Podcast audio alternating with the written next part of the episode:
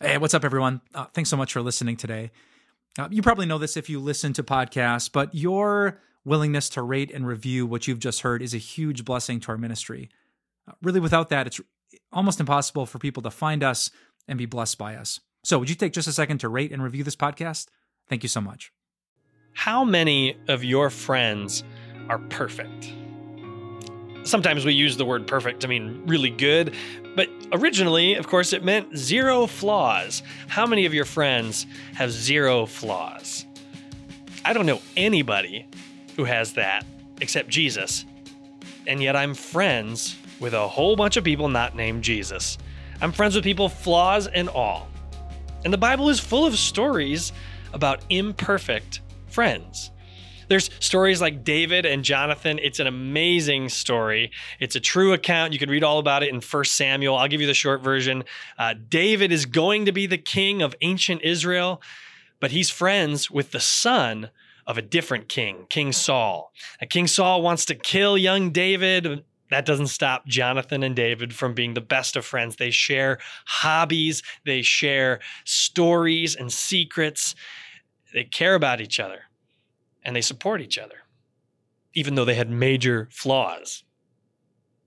Jesus' disciples were famous for messing up, putting their foot in their mouth, and saying all sorts of things that were inappropriate, and yet they lived together. They laughed together. They learned together from Jesus. They supported one another. Those people in the Bible knew what you know about friendship. A person doesn't have to be perfect for you to be friends with them. So I'm going to tell you about the most surprising story of friendship that I've read in the Bible.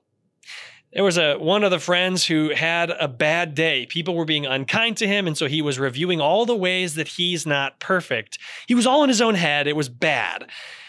And then his friend came along and did what friends always do. He said, "Hey, why don't you tell me what's on your mind? Tell me what's got you down." And then he listened. And when he was done listening, he pointed his dear friend toward the God who loved him.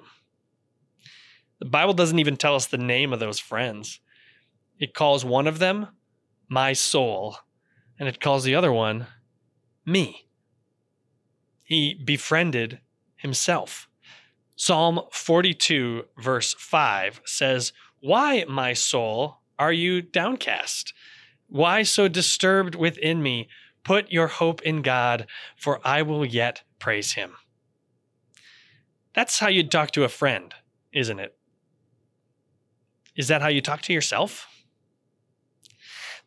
I have trouble with that. I can forgive the flaws in my friends, and I work really hard not to hold it against them. And yet, I have a hard time forgiving myself for my imperfections.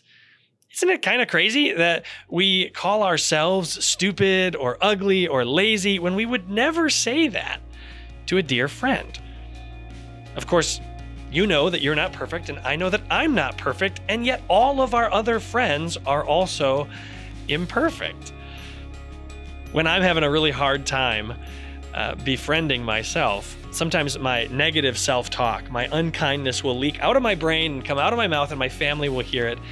And that's when my wife does one of the kindest things she ever does for me. She says, Hey, you be nice to my husband.